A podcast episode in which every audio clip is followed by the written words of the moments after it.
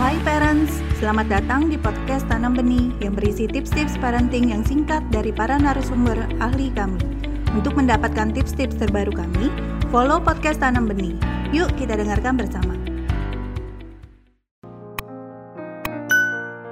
Menurut saya, cara memuji itu sangat tergantung pada perkembangan anak. Jadi dia anak umur berapa, kita memu mesti memuji dengan cara-cara tertentu. Gak bisa anak itu dari kecil sampai dia gede, kita mujinya tetap sama begitu. Aduh, anak-anak jadi rasa bosen denger. Apalagi kalau mamanya cuma bilang, oh ya bagus. Kan mama-mama begitu ya.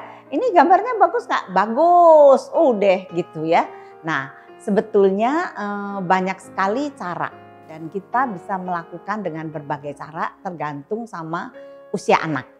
Ya, misalnya gini, kalau anak-anak yang umurnya kira-kira 2 tahun sampai 4 atau 5 tahun, nah dia perlu sekali tahu bahwa perilakunya atau sikapnya atau karakternya dia itu menyenangkan orang lain, terutama orang-orang yang penting dalam hidupnya.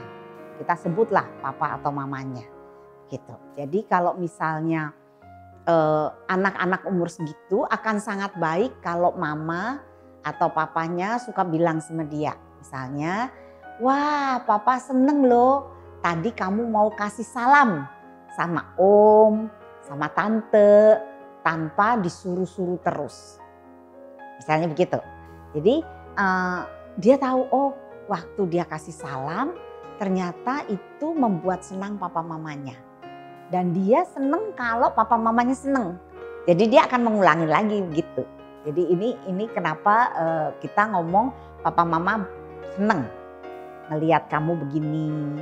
Papa mama seneng loh waktu kamu disuruh uh, masuk kelas dan kamu masuk tanpa menangis. Misalnya seperti itu. Atau uh, mama tadi seneng sekali ngelihat kamu uh, disuruh berdoa, kamu langsung mau. Nah hal-hal itu membuat anak-anak jadi, oh aku akan lakukan lagi. Karena perilaku saya ini menyenangkan mama saya, menyenangkan papa saya, menyenangkan guru saya. Seperti itu. Terima kasih telah mendengarkan podcast Tanam Benih. Jangan lupa follow podcast Tanam Benih. Tidak pernah ada kata terlambat loh untuk belajar.